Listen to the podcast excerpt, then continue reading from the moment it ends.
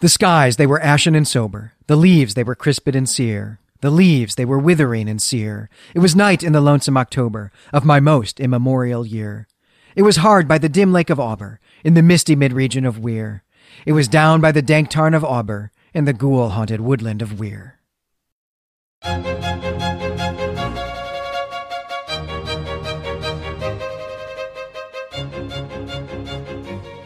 All right, welcome back to the show, everyone. I'm Glenn McDorman, and this is ATOS, your Call of Cthulhu live action role playing speculative fiction book club podcast by Clay Temple Media.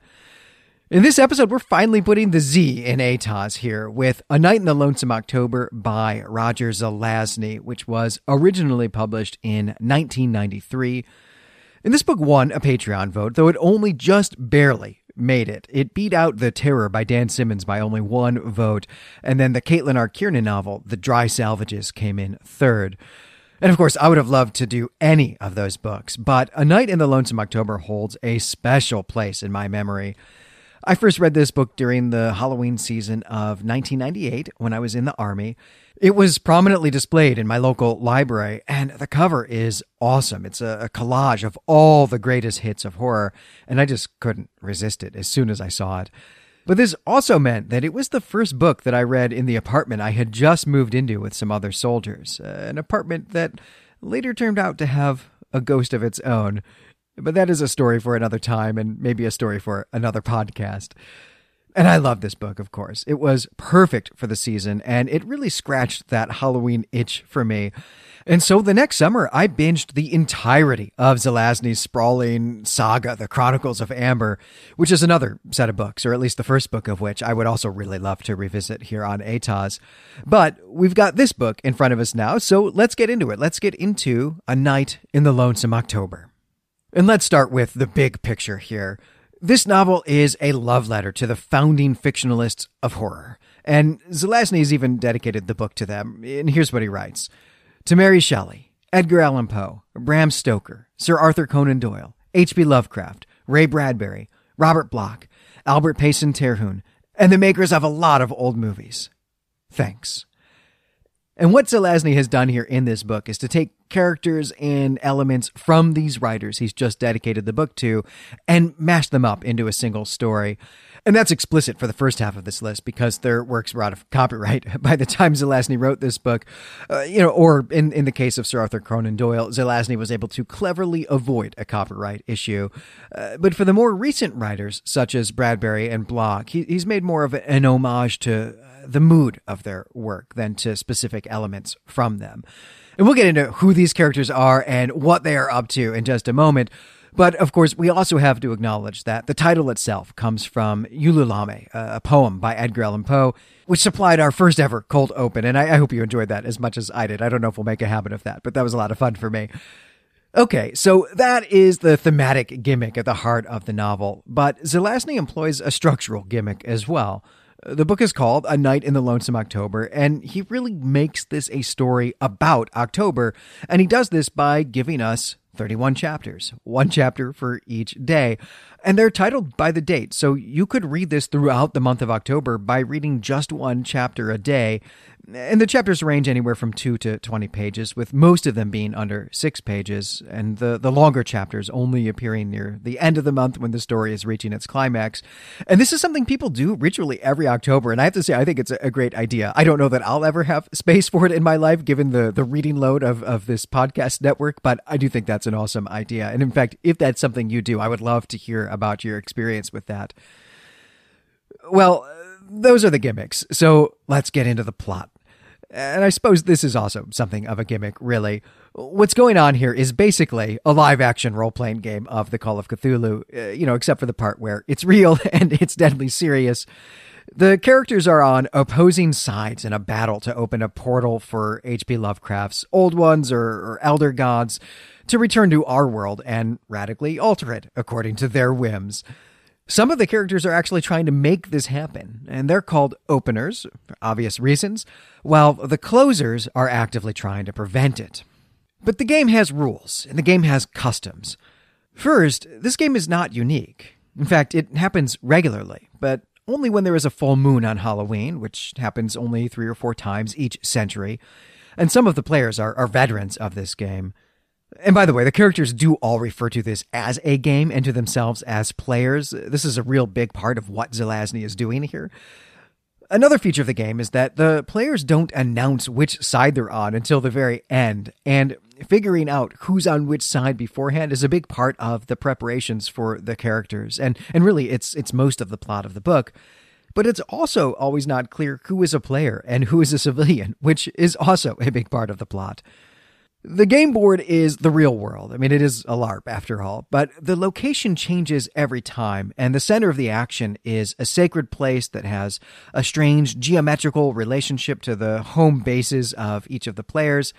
And that action will occur on Halloween when the openers go there to try to open the gate, and the closers try to thwart them, each using a, a special wand.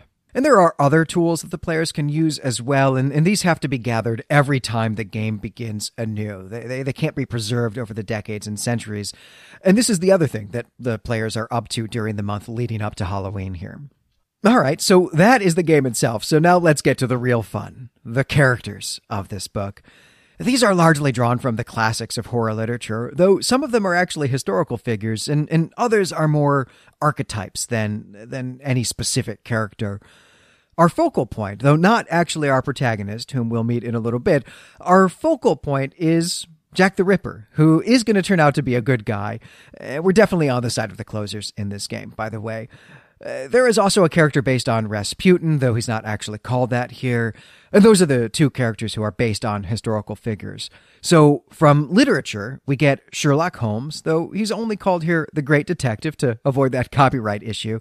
And there's Victor Frankenstein and his monster as well, with, with Frankenstein only called here the Good Doctor. There is also Larry Talbot, who is a werewolf and Larry Talbot is the name of the character from the 1941 film The Wolf Man, which is probably the real origin of, of most of our contemporary werewolf lore. And in the end, it is going to turn out, actually, that none of these people are playing the game, but they feature prominently in the story. And of course, as there must be, there is Dracula. And then we have the archetypes. There's a witch, and to be clear, she is a sexy witch, so I guess Zelazny was kind of a, a trendsetter here. Uh, there's an evil priest, and there's a druid. Now, Zelazny doesn't always spell this out. And in fact, he never spells it out. Dracula is never Dracula here. He's only the Count, and Jack the Ripper is only ever Jack, and Holmes is only the great detective. It's only Larry Talbot who is called by his name, and, and so a big part of the joy of reading A Night in the Lonesome October is in catching the illusions and picking up on the clues to figure out who everyone is and also what's going on. But that's still not all the features of this book. This is a first person narrative, and it is told to us by Jack the Ripper's dog, Snuff. But he's not merely a dog. He's a familiar. He's a special and insentient animal companion, and everyone in the game has one. And the game world that we encounter in the book is really the world of these familiars. These familiars have a community of their own, even while being loyal to their companions. And most of Snuff's narrative is about these familiars helping each other solve mysteries and, and trading information with each other. I mean, the book is mostly animals talking to each other, and mostly it's Snuff hanging out with the cat Graymalk, who is the witch's familiar. And all of this derives from Albert Payson Terhune, who wrote a lot of books about dogs and whom Zelazny really admired and is right there in the dedication to this novel. All right, that was a lot about the setup, and that's really the bulk of what I want to say here in the recap, actually. But I'll mention a few actual plot points before we get into the next segment. First, the good guys are going to win at the end, right? But the plot has to build up to us feeling like the bad guys might actually have a chance at winning here. There are a series of murders. Uh, some players are killed by other players here, and Snuff is abducted and he's nearly killed. Frankenstein's monster gets loose a few times, of course, and the evil priest, uh, evil vicar is really what I should say. The evil vicar is going to offer up a human sacrifice to aid with the opening of the gate. And this turns out actually to be the most important plot element because it is actually what Sherlock Holmes and the Wolfman are doing here. They're both investigating the kidnapping of the young woman who will be sacrificed and are trying to rescue her, which, of course, they do at the very last minute, just as she's about to be killed. But in the end, the, the closers are still on their back feet because they're outnumbered. It's only Dracula and Jack the Ripper on the good guy's side, which of course is you know supposed to be funny. Jack the Ripper, it turns out, isn't actually a serial killer. He in fact is is cursed and he has a magic knife, and so he's just misunderstood and is in fact genuinely a good guy.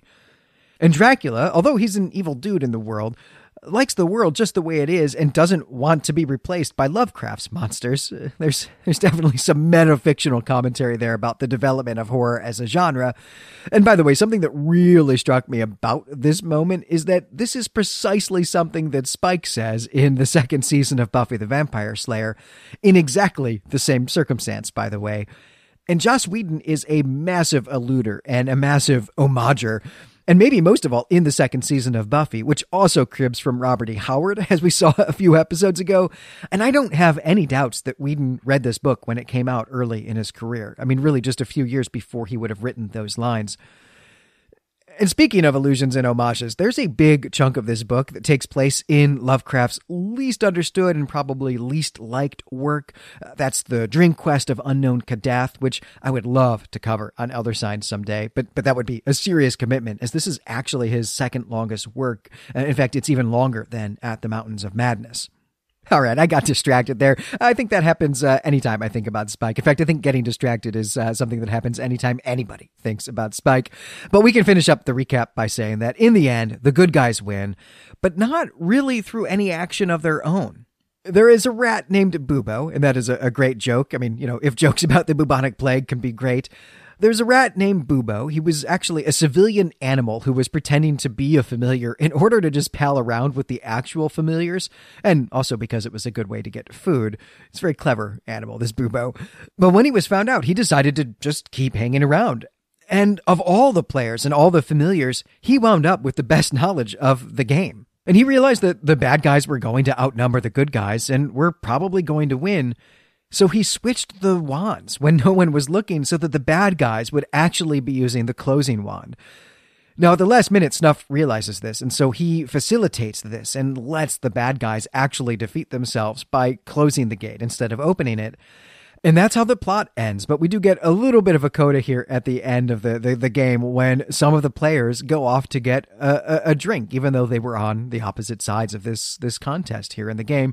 And so really, it's a happy ending. So let's zip right into our next segment.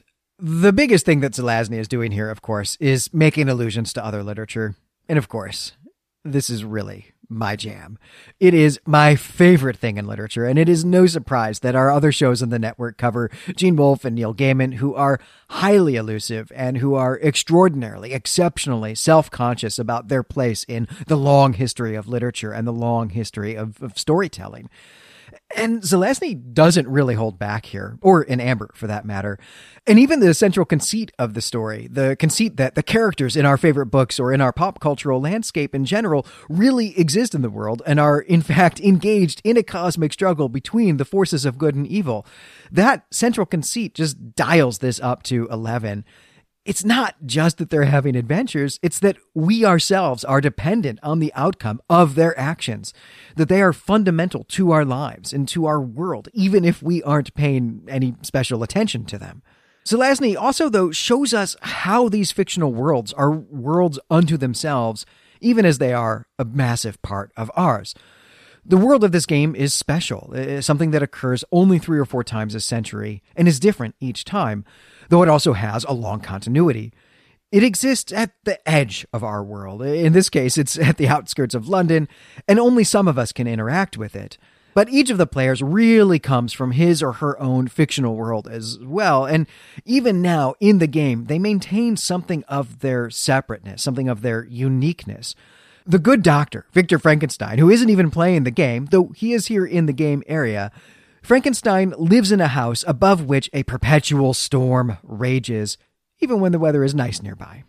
Every story is a world of its own, a, place with its own rules and its own properties, a place we can visit sometimes and which will remain constant even if we have changed and perhaps see it differently than we did previously. And I love this subtle idea that Zelazny packs away here into this story. And entering the world of story, entering the world where the stories we love are real, that changes us. And here in this book, in A Night in the Lonesome October, this is quite literally true for the familiars, for these animal companions. And these companions really represent us, the, the readers. The, the players themselves are something above us. They're archetypes. They're closer to the Platonic ideal than we are. But the familiars, Snuff and, and Graymalk and, and the others, they're like us. They're the characters that we can identify with and relate to. And by existing in the world of the story, they are changed. Their sentience derives from their contact with the world of the game, the, the world of this story. Zelazny even gives us a subplot about a familiar who wants to leave, who, who wants to give up this change and go back to the real world.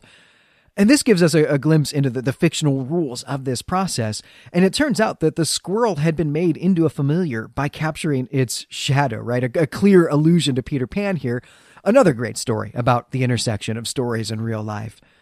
And this is just great. This notion that leaving the real world for the world of the story requires us to leave behind our shadows and maybe really to leave behind our material selves such that we don't even cast shadows anymore. It's a great metaphor for how we immerse ourselves in stories, but also a great metaphor for what they do for us. But it's also dangerous to enter into the world of story. It can change you, it can change you in ways that you don't really want. And I like that Zelazny shows us that part of it too. At the same time, dangerous those stories are, they can bring us together. There's something we can form communities around. Indeed, I would suggest that all communities require a story, a story about themselves, a story that tells people they have something in common. But of course, we also self consciously form communities around our love of stories in general, like this book club, for example, or around specific stories, right? These are our specific fandoms that we're a member of. And this is most evident to us in the community of the familiars, who are mostly friends with each other, even as they know that they will end up on opposite sides of the game, and even as the players themselves are killing each other. We see the familiars brought together by their immersion in the game world, by their commonality as companions to the characters in the story, and we see them helping each other out and enjoying each other's company despite that. Much of the book is concerned with the friendship between Snuff and Graymalk, which isn't challenged when they discover that they will definitely be on opposite sides during the supernatural combat at the end. They save each other's lives, they share secrets, and so on, and all throughout the book. And this isn't limited only to the familiars, I should say, though that is the community that we mostly see in this story. Jack the Ripper and Jill the Witch, a closer and an opener, develop a strong friendship over the course of the game. And even at the end, we see that they are going to continue that friendship without the game, that their friendship now transcends the story that brought them together in the first place. And there's even a little anecdote that Jack tells about the time a few centuries ago when none of the players could figure out the location where the gate was going to be opened. And so everyone just went and had an awesome dinner together as a bunch of friends. Now, I don't think it will surprise you that this really resonates with me. I mean, this whole podcast network is my friends and I talking about stories we love and trying to build a larger community of listeners around that love of those stories and, and around the love of story in general. This is something I believe in. I believe very deeply in the power of stories. And what Zelazny does here is just marvelous for me. And I, I, I just I just love it. This is a book that thrilled me. My heart was racing every moment. All of this, of course, is the biggest strength of the book. This is what drew me to it in the first place, and it's what kept me turning the pages as well, and it's what made me want to read the book again 20 years later. But something that I've neglected up to this point in my discussion of Zelazny's elusiveness is how funny he is. A lot of the allusions he makes are jokes. They're puns or they're knowing winks at the audience. He borrows a lot of lines from other works and then modifies them to suit his purposes in a way that is meant to make us all laugh, or at least nod, you know, knowing that we're in on the joke. Now, I will not compile a list of them, though I was very much tempted to do that, but I will give you my favorite. And this is when Snuff, the narrator, uses the phrase, exit pursued by Furies. Now, this is a modification of that very famous stage direction from Shakespeare's play, The Winter's Tale, in which it's exit pursued by bear. And I will laugh at basically any version of this joke, but I especially love that here it's the Furies. It's it's the ancient Greek gods of hounding vengeance.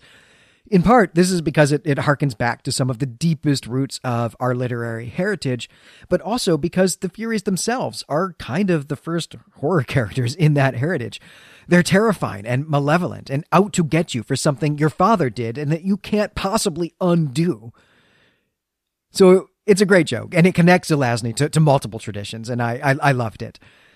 The other strength of this book is that it's illustrated by Gahan Wilson, the award-winning cartoonist of The New Yorker and the, the National Lampoon, and, and also a, a, number of his own books of weird fiction illustrations.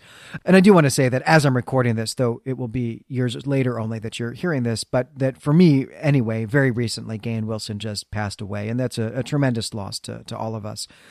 But these illustrations are fantastic. And there's one illustration for each chapter. So there's 31 of them. And they really are great. They really add something to the pleasure of reading this book. And they also are often quite funny, in fact.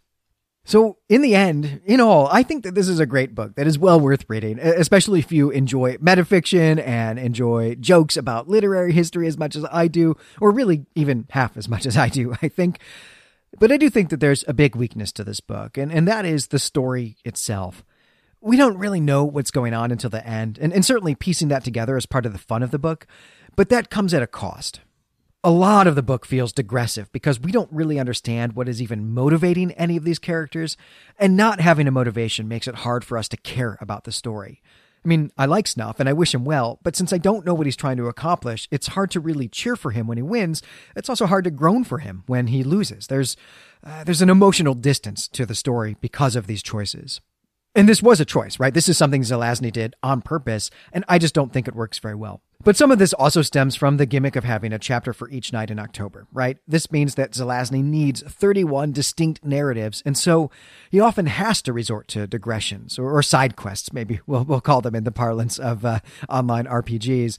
Uh, he has to resort to side quests in order to meet that quota, and I think that takes away from the main plot for the most part. But this is something of a, a, kill your darlings moment in which I do think the book would have been better served by getting rid of one of the gimmicks at the heart of it, something that is always hard to do. And of course, especially for people who do like to ritually read this book every Halloween, or, you know, at least every once in a while around Halloween time, uh, they would lose that element of it. And this is a big selling point of the book. Well, that brings my review to a close. A short review this month. I do hope that you'll visit the ATOS forum at claytemplemedia.com and talk with me about the themes and motifs and also the strengths and the weaknesses that I focused on, but especially on what I left out. And I do think that it would be fun to catalog the illusions in the book and, uh, you know, the puns and so on. And we could talk about our favorite illusions and about our favorite characters as well. I would love to have that conversation. But I would also love to take a cue from Zelazny and write our own fan fiction along these lines, or, or at least make some lists of characters that we would include in our own version of this kind of story. Who are the characters that matter to you? And, and what story would you tell with them if you matched them all up together? This is a conversation we can have on the forum, and I would read any fan fiction you wanted to send to us as well. But all right, that is going to do it for this episode. I'm Glenn McDorman. You can find me and all our other creative projects at claytemplemedia.com. On Twitter, I'm at GL McDorman, and the network is at Clay Temple Media. Next up, we're going to be doing something really exciting, something new. We're going to be reading our very first YA title, our very first young adult title, and that is going to be Hannah Goodhart and the Guardian of Time, written by C. Michael Morrison. But until then, I hope you'll remember that if more of us valued food and cheer and song above hoarded gold, it would be a merrier world.